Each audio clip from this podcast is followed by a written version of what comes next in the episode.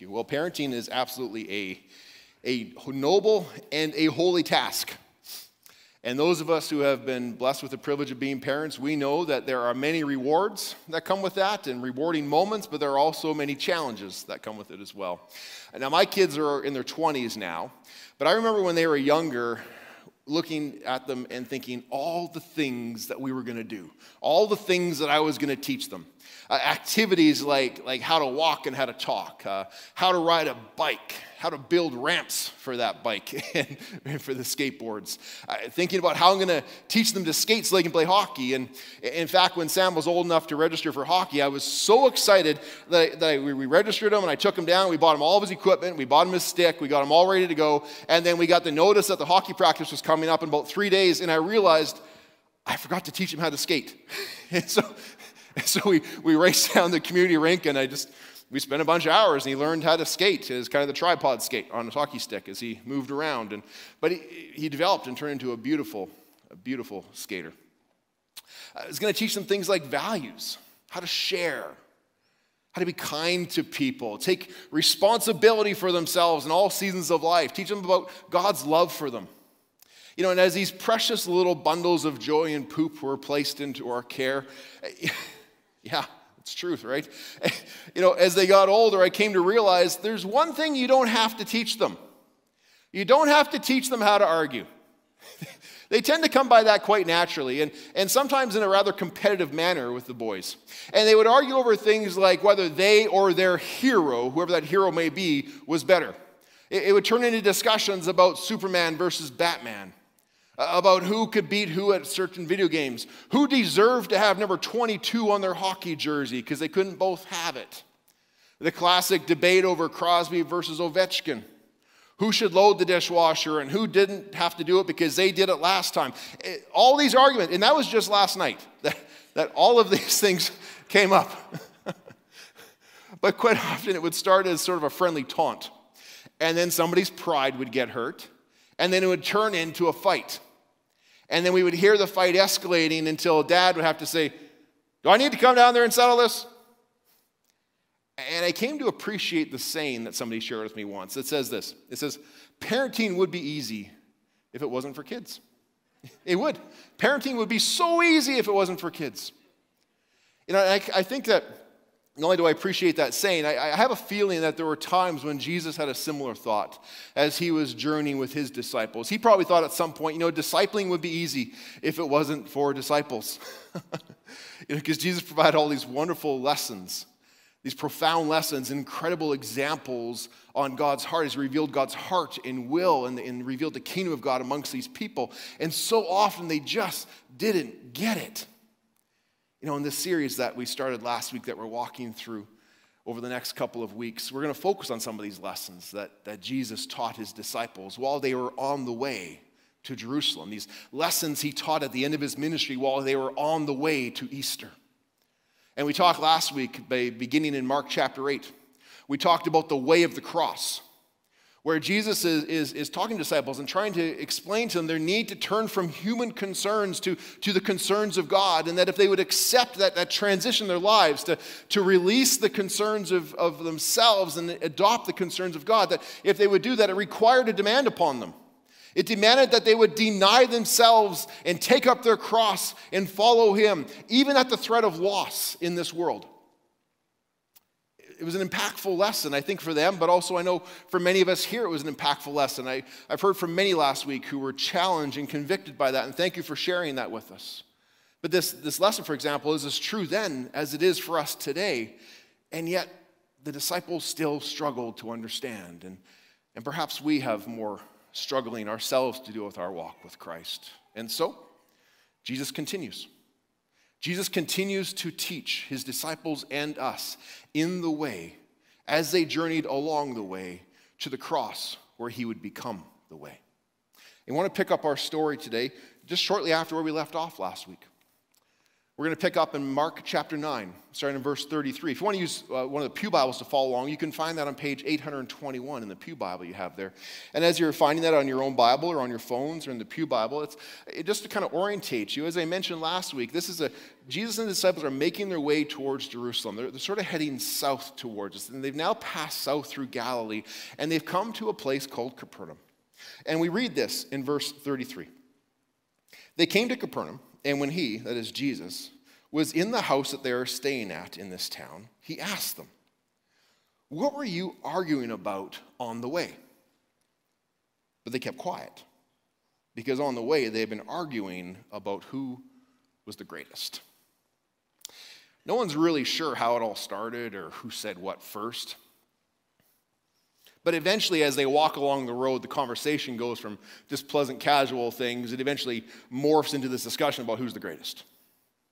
Now, if I had to guess who started it, I would vote for Peter to be the one who started it, who probably said something about being the spokesman for the group or, or being the, the chief of all disciples, which, which didn't sit well with all of them, in particular John, who had a bit of a rivalry with Peter. And John was very quick to remind Peter, "Well, wait a second, don't forget I'm the one that Jesus loves," which didn't sit well with everybody, especially Bartholomew, who most of them forgot was even there in the first place.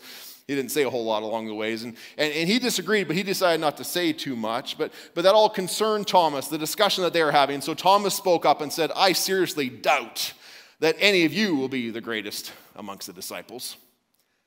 But they get to the house, and they learn that Jesus has overheard their conversation, and they're rather embarrassed that they've had this selfish, prideful discussion. Especially embarrassed on the heels of the event that had just recently taken place in their journeys with Jesus. You see, just before this, probably a day or two before this, the disciples had encountered a, a father whose son was, was being impacted by an impure spirit. It would make him do awful things, and it had, it had plagued this man's son for his entire life. And the father pleads with the disciples, "Please heal my son, bring freedom to him." And, and the disciples tried. They tried their very best, but they were unable to do so. And then Jesus shows up on the scene. You can read about this in, in Mark nine, starting in verse fourteen. Jesus shows up, and the father asks him. And, and Jesus is able to, to bring freedom to this man's son. And so the disciples are curious. Why could you do it, but we couldn't? And so they asked Jesus afterwards, "Why is it that you could heal this boy, but we could not do it?" And Jesus said this to them in verse twenty-nine. He said, "This type can only be driven out by prayer." Which is a bit of a cryptic answer, but what Jesus was kind of unpacking for them, he's saying that you guys have pridefully taken for granted the power that's been given to you. You've lost touch with the source of the power. You somehow have come to believe that the power to heal, to bring freedom, exists inherently within you. You've forgotten that you need to look to God, and that the power to do these things resides with him. By through prayer and through connection to him, you can tap into that power because it resides in him. It is God's greatness that is exercised in these moments, not your own. And as he's teaching this, a short time later, they start having the discussion about who's the greatest, which prompts Jesus to take this moment to also teach them yet again about what they were on their way to. We pick this up in, in verse thirty-one and thirty-two, where it says, because of all this that had been taking place, he said to them, "Guys, remember, the Son of Man is going to be delivered into the hands of men. And they will kill him, and after three days he will rise again." But they didn't understand. They didn't understand. They didn't know what he meant.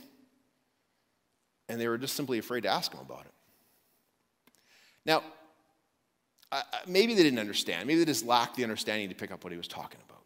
Or, or maybe they just didn't want to hear any more of what he was saying because it was, it was hard to hear. But, but either way, they were still focused upon human concerns.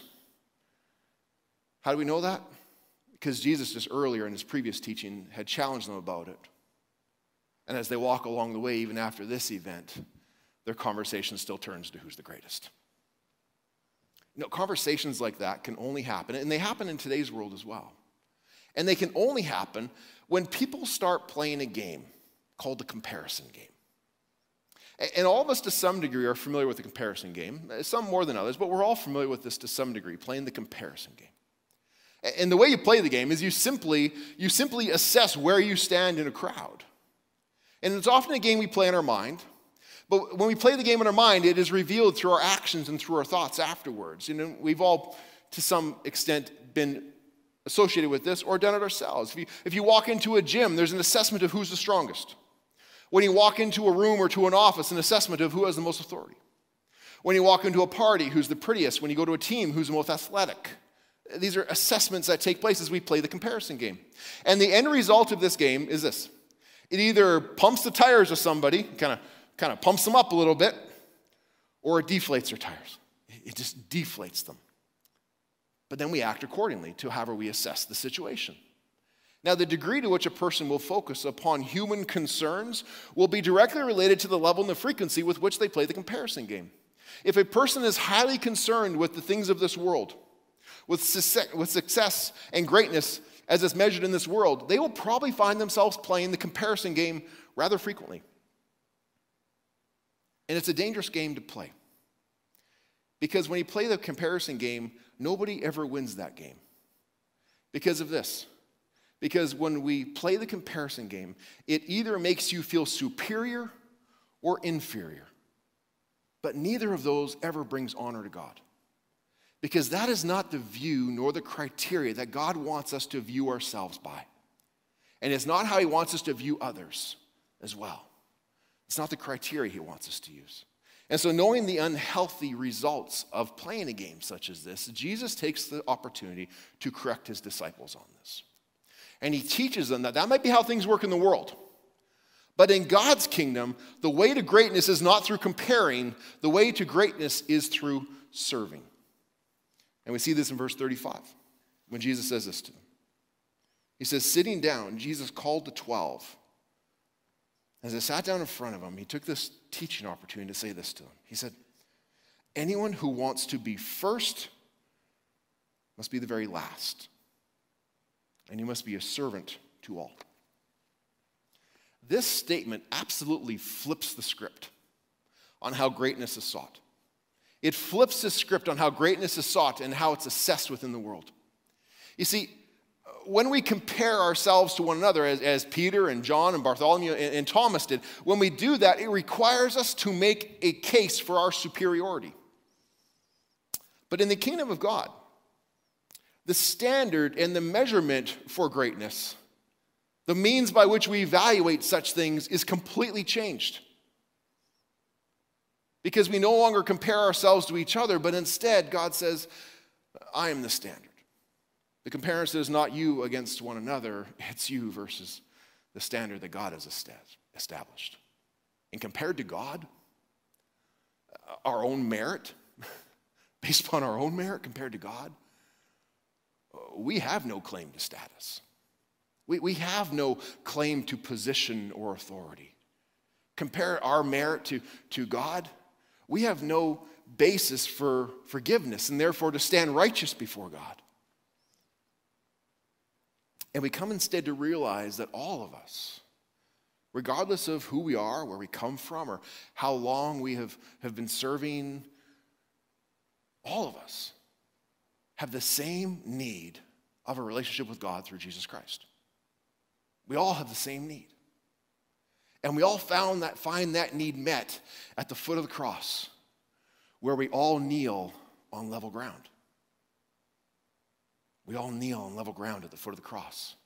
Therefore, it can be said that to be great in the kingdom of God begins by accepting that you are not great.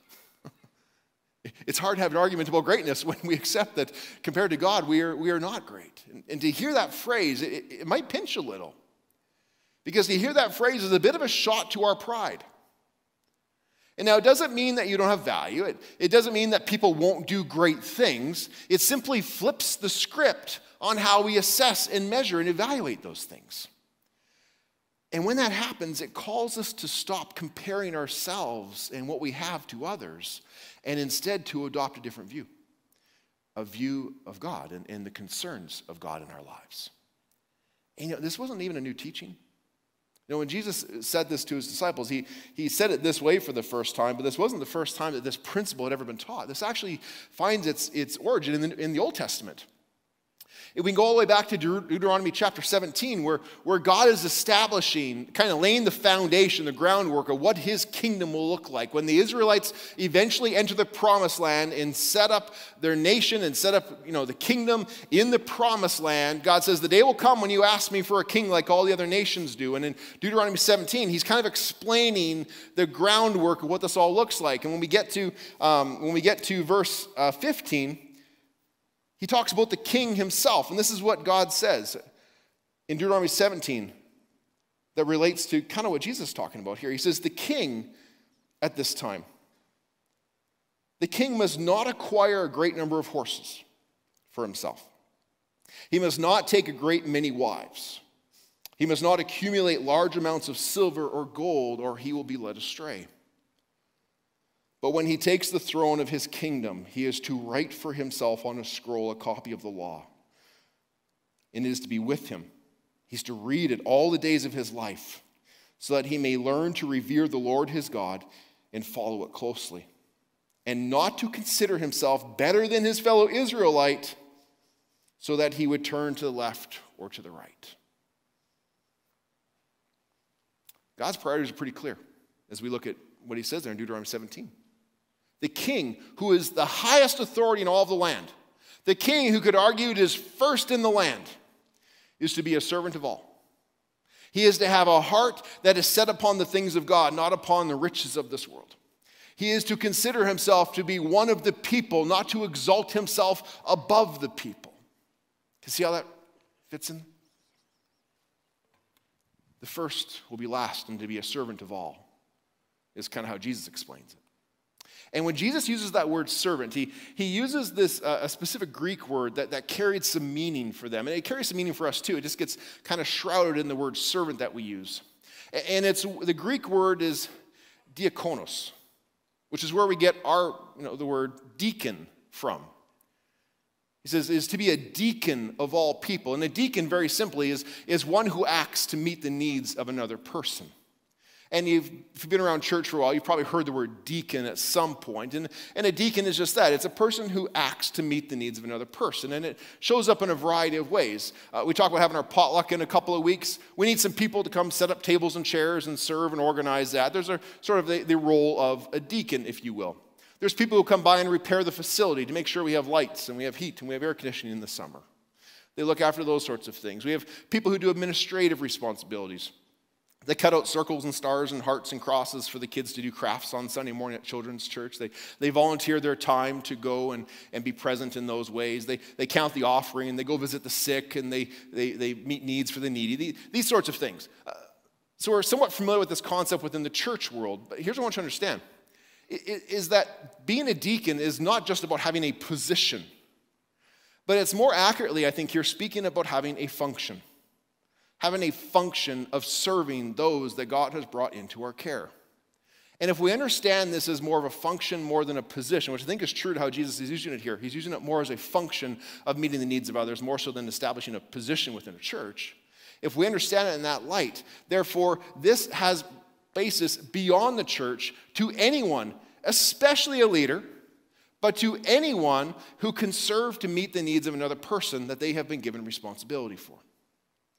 Now, I was trying to think of an example uh, of this this past week. In particular, a, a leader in the world, an example of a leader in the world. And, you know, there, there are so many who, who just don't exemplify this. You know, leaders of nations and leaders of, of multinational corporations who, who definitely have first and have the prestige and the privilege and the, and, and the greatness from worldly levels. But I was trying to find a leader who had sort of that platform and yet served as a deacon, uh, serve to meet the needs of others. And, you know, and, and there's one man who has absolutely kind of been enamored himself to the world lately.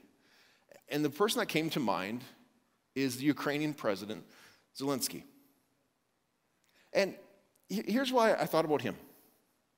Now, he's uh, captured the attention of the world by appealing for the plight of his people. Now, I think he's an example of what it looks like for the first to be last and to be a servant of all. Because you've probably heard in the news, or maybe you've even seen on T V, as he addresses world leaders, some of the most powerful people in the world, he addresses them. But when he does so, he makes no personal claims. He doesn't appear in a fancy suit. He doesn't put on a uniform and make sure his medals are polished. He doesn't start or at any point list his accolades or his accomplishments or his reasons why he should be listened to. And he lays no claim to special privilege. But instead, when he addresses the world, whether it be on media or addressing world leaders, he does so on the ground in the midst of his people in a war zone.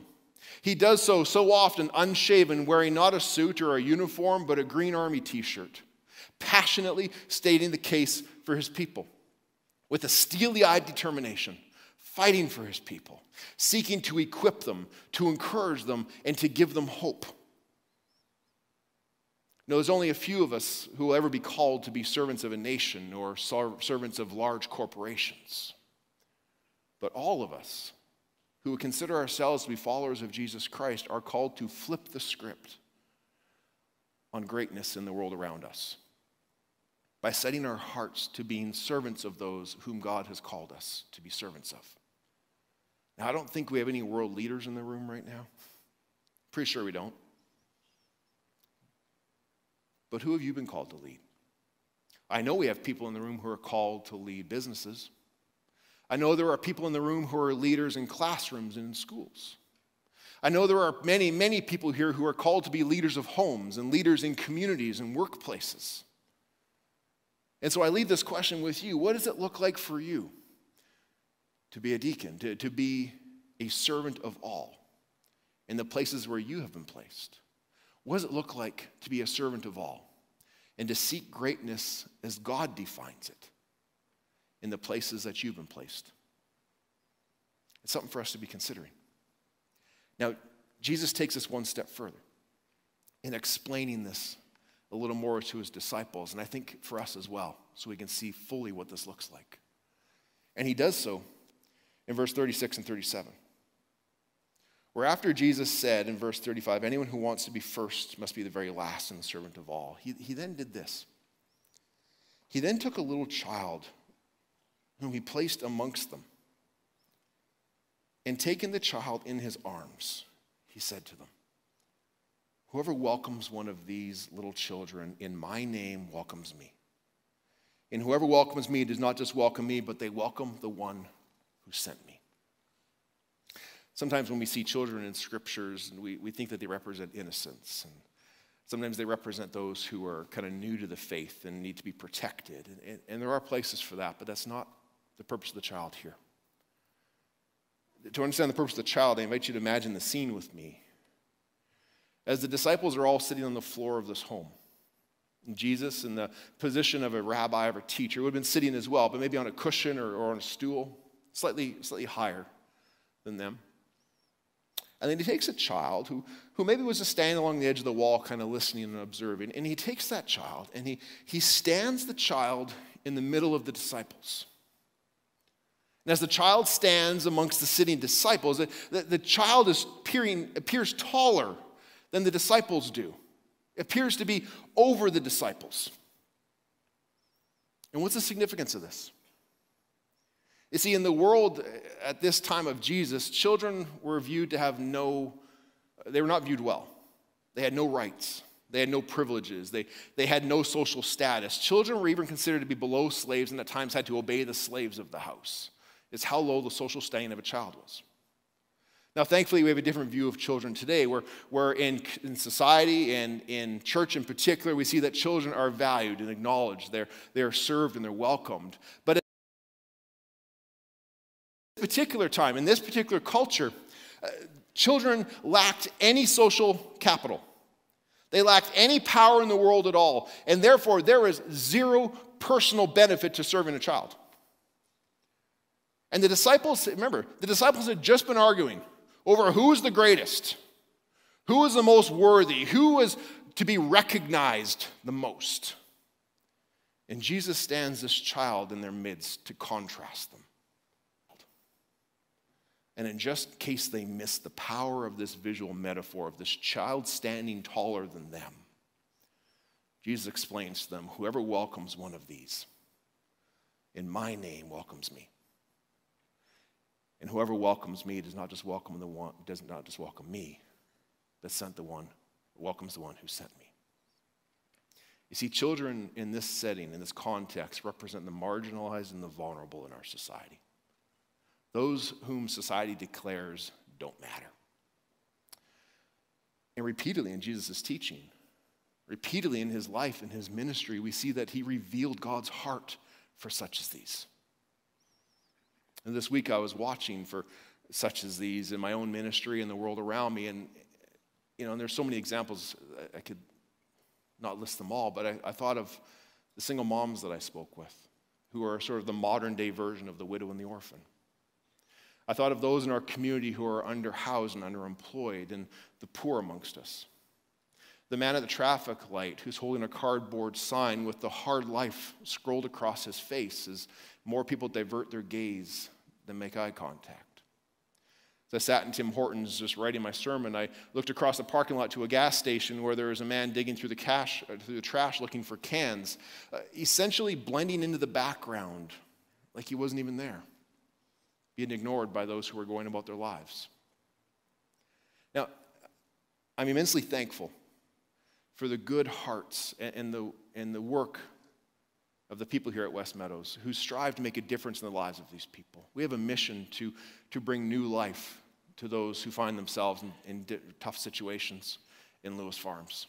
We have community groups where people can come together, parents can come, and those who are struggling or need friendship or relationship can come and, and find that and visit and have friends. We, as was mentioned in the announcements, we have Grief Share, where those who are mourning the loss of a loved one can come and find comfort and support. We have our food bank, which has gone to two days now and has the capacity very soon to, to serve eighty families a week in our community. It's expanding to offer a free store for clothes and items that if you want to be a part of, there's an information session following the service today in the cafe by the office. We have a benevolent support we talked about we, that supports our community here locally around us, but also around the world and beyond. And, and when we see and we hear, one of the things I love about the D N A of the congregation we have here is that when we see and when we hear about a need, whether it's among us or beyond us, we strive to want to serve in that capacity. I love that. Part of the reason that we're proposing to reposition Pastor Andrew to be serving our community even greater, to free him up to do even more of a reach into our community in these sorts of ways. These are examples on how we can serve, how we can serve those, the vulnerable, the marginalized that are in the world around us. But did, there's one thing that gets missed, I think, sometimes in this verse, in this passage. It's, did you notice the word Jesus used four times in here? He used the word welcome. He says, whoever welcomes a child welcomes me. Whoever welcomes me welcomes the one who sent me. Four times he uses it. And this word welcome is, it's a bit of an unfortunate translation because the word actually means more whoever shows hospitality. And hospitality is different than service. See, hospitality, I think, is, is, a, is a step beyond. It's, it's a step beyond an act of service to expressing value, to expressing care, and even equality with those around us. You know, we see an example of this in the ancient Near East from the time that, that Jesus lived and taught, but even in Eastern cultures today, hospitality is of great, great significance. And, and for somebody to invite you into their home for a meal and to share relationship and fellowship with you, it isn't just about making sure you're fed. It's not just about serving your needs for hunger. It's about communicating friendship. It's about communicating value and, and, and care and even equality at times. And it's important to see the distinction here because it's possible to serve a person but still play the comparison game with that person. It's possible to do both of those things, to serve a person and yet play the comparison game with that person. But to truly welcome and to truly show hospitality to somebody, it may not make you besties afterwards, but it will communicate that I see your value, that you are worthy of God's love, that Christ died for me and he died for you, and that we're on even ground at the foot of the cross.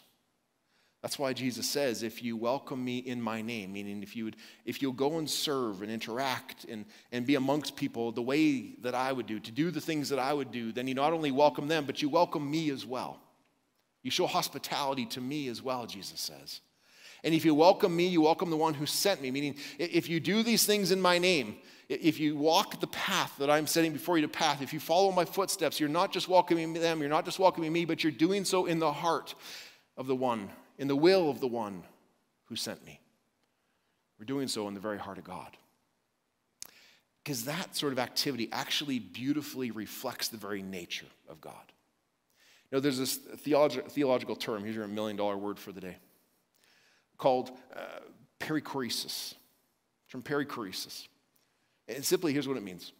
It means that the Father, the Son, and the Holy Spirit, that the Trinity, are not just in a static relationship, but through this idea of perichoresis, that, that the Trinity is in this constant movement in and around and in and out of and through one another as they eternally delight in the excellence and the hospitality of each other. They, the Trinity exists in this perfect eternal community of celebrating the excellence and the hospitality of one another. And, and that's great for within the Godhead itself, but we see in Scripture that the, that the God delights in extended, in offers that are extended from his creation, in offers that are extended from those who are created in his image, meaning those who are created also to extend hospitality. And when they extend hospitality to him, he delights in receiving that. We see this in Genesis chapter eighteen, when Abraham has the three visitors who come by, and Abraham invites them to come and stay with him, and, and, and he he... welcomes and receives that invitation. Luke twenty-four, when the two men are walking along the road to Emmaus and Jesus joins them, and then they invite him to come in and have dinner and to and to break bread with him. We also see it just in, in every person's life who comes to a realization of they have a need of the grace and truth and forgiveness of Jesus in their lives, and then they welcome him into their lives. They welcome him into their lives. We see this concept in Revelation twenty, verse three, where Jesus says, here I am. I stand at the door and I knock. I knock. I, I, I await the invitation. I await the invitation of hospitality to come in. And if anyone will hear my voice, if anyone will hear my knocking and they open that door, I will come in. I will eat with them, with that person, and they will be with me.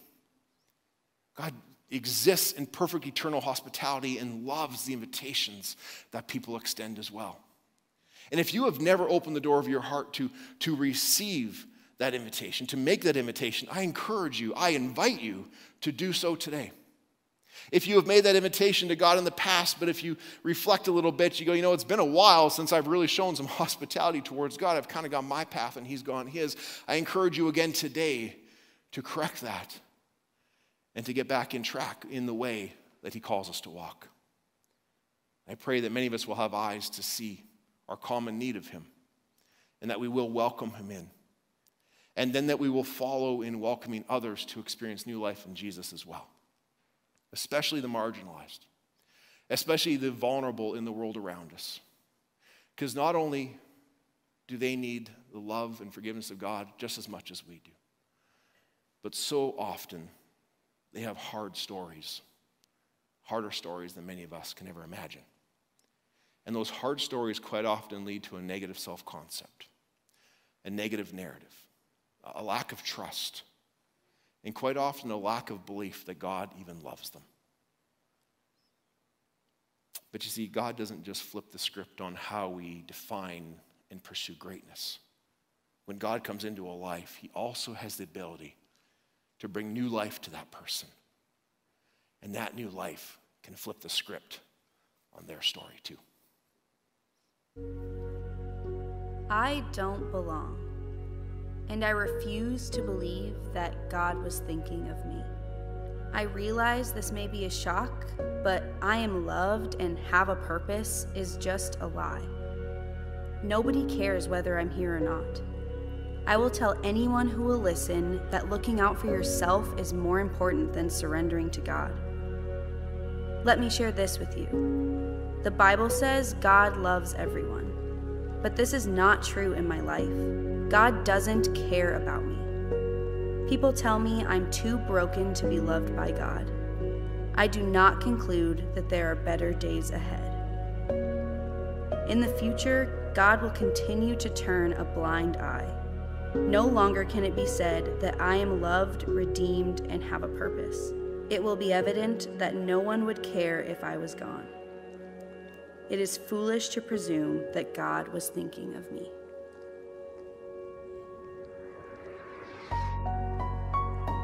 God was thinking of me. It is foolish to presume that no one would care if I was gone.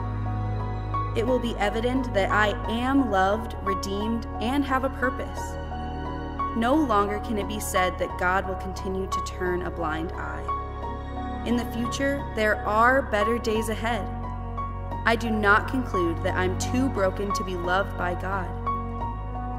People tell me God doesn't care about me, but this is not true in my life. The Bible says God loves everyone. Let me share this with you. Surrendering to God is more important than looking out for yourself. I will tell anyone who will listen that nobody cares whether I'm here or not is just a lie. I am loved and have a purpose. I realize this may be a shock, but God was thinking of me, and I refuse to believe that I don't belong.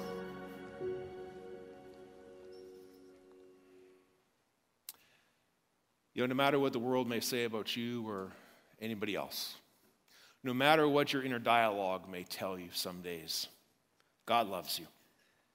And God invites you to receive and to live in his love. He invites you to allow him to flip your script, and then adds a new chapter to your life where he invites you to go forth and to invite others to experience new life in Jesus as well. He invites you to have the opportunity to redefine and to, to re-examine how we pursue greatness, and instead of going according to the human concerns, to pursue greatness according to God's heart, according to God's definition, according to God's way, by meeting the needs of others, by serving and showing that they have value and that they too are the beloved of God. This is the way. This is the way of greatness in God's kingdom.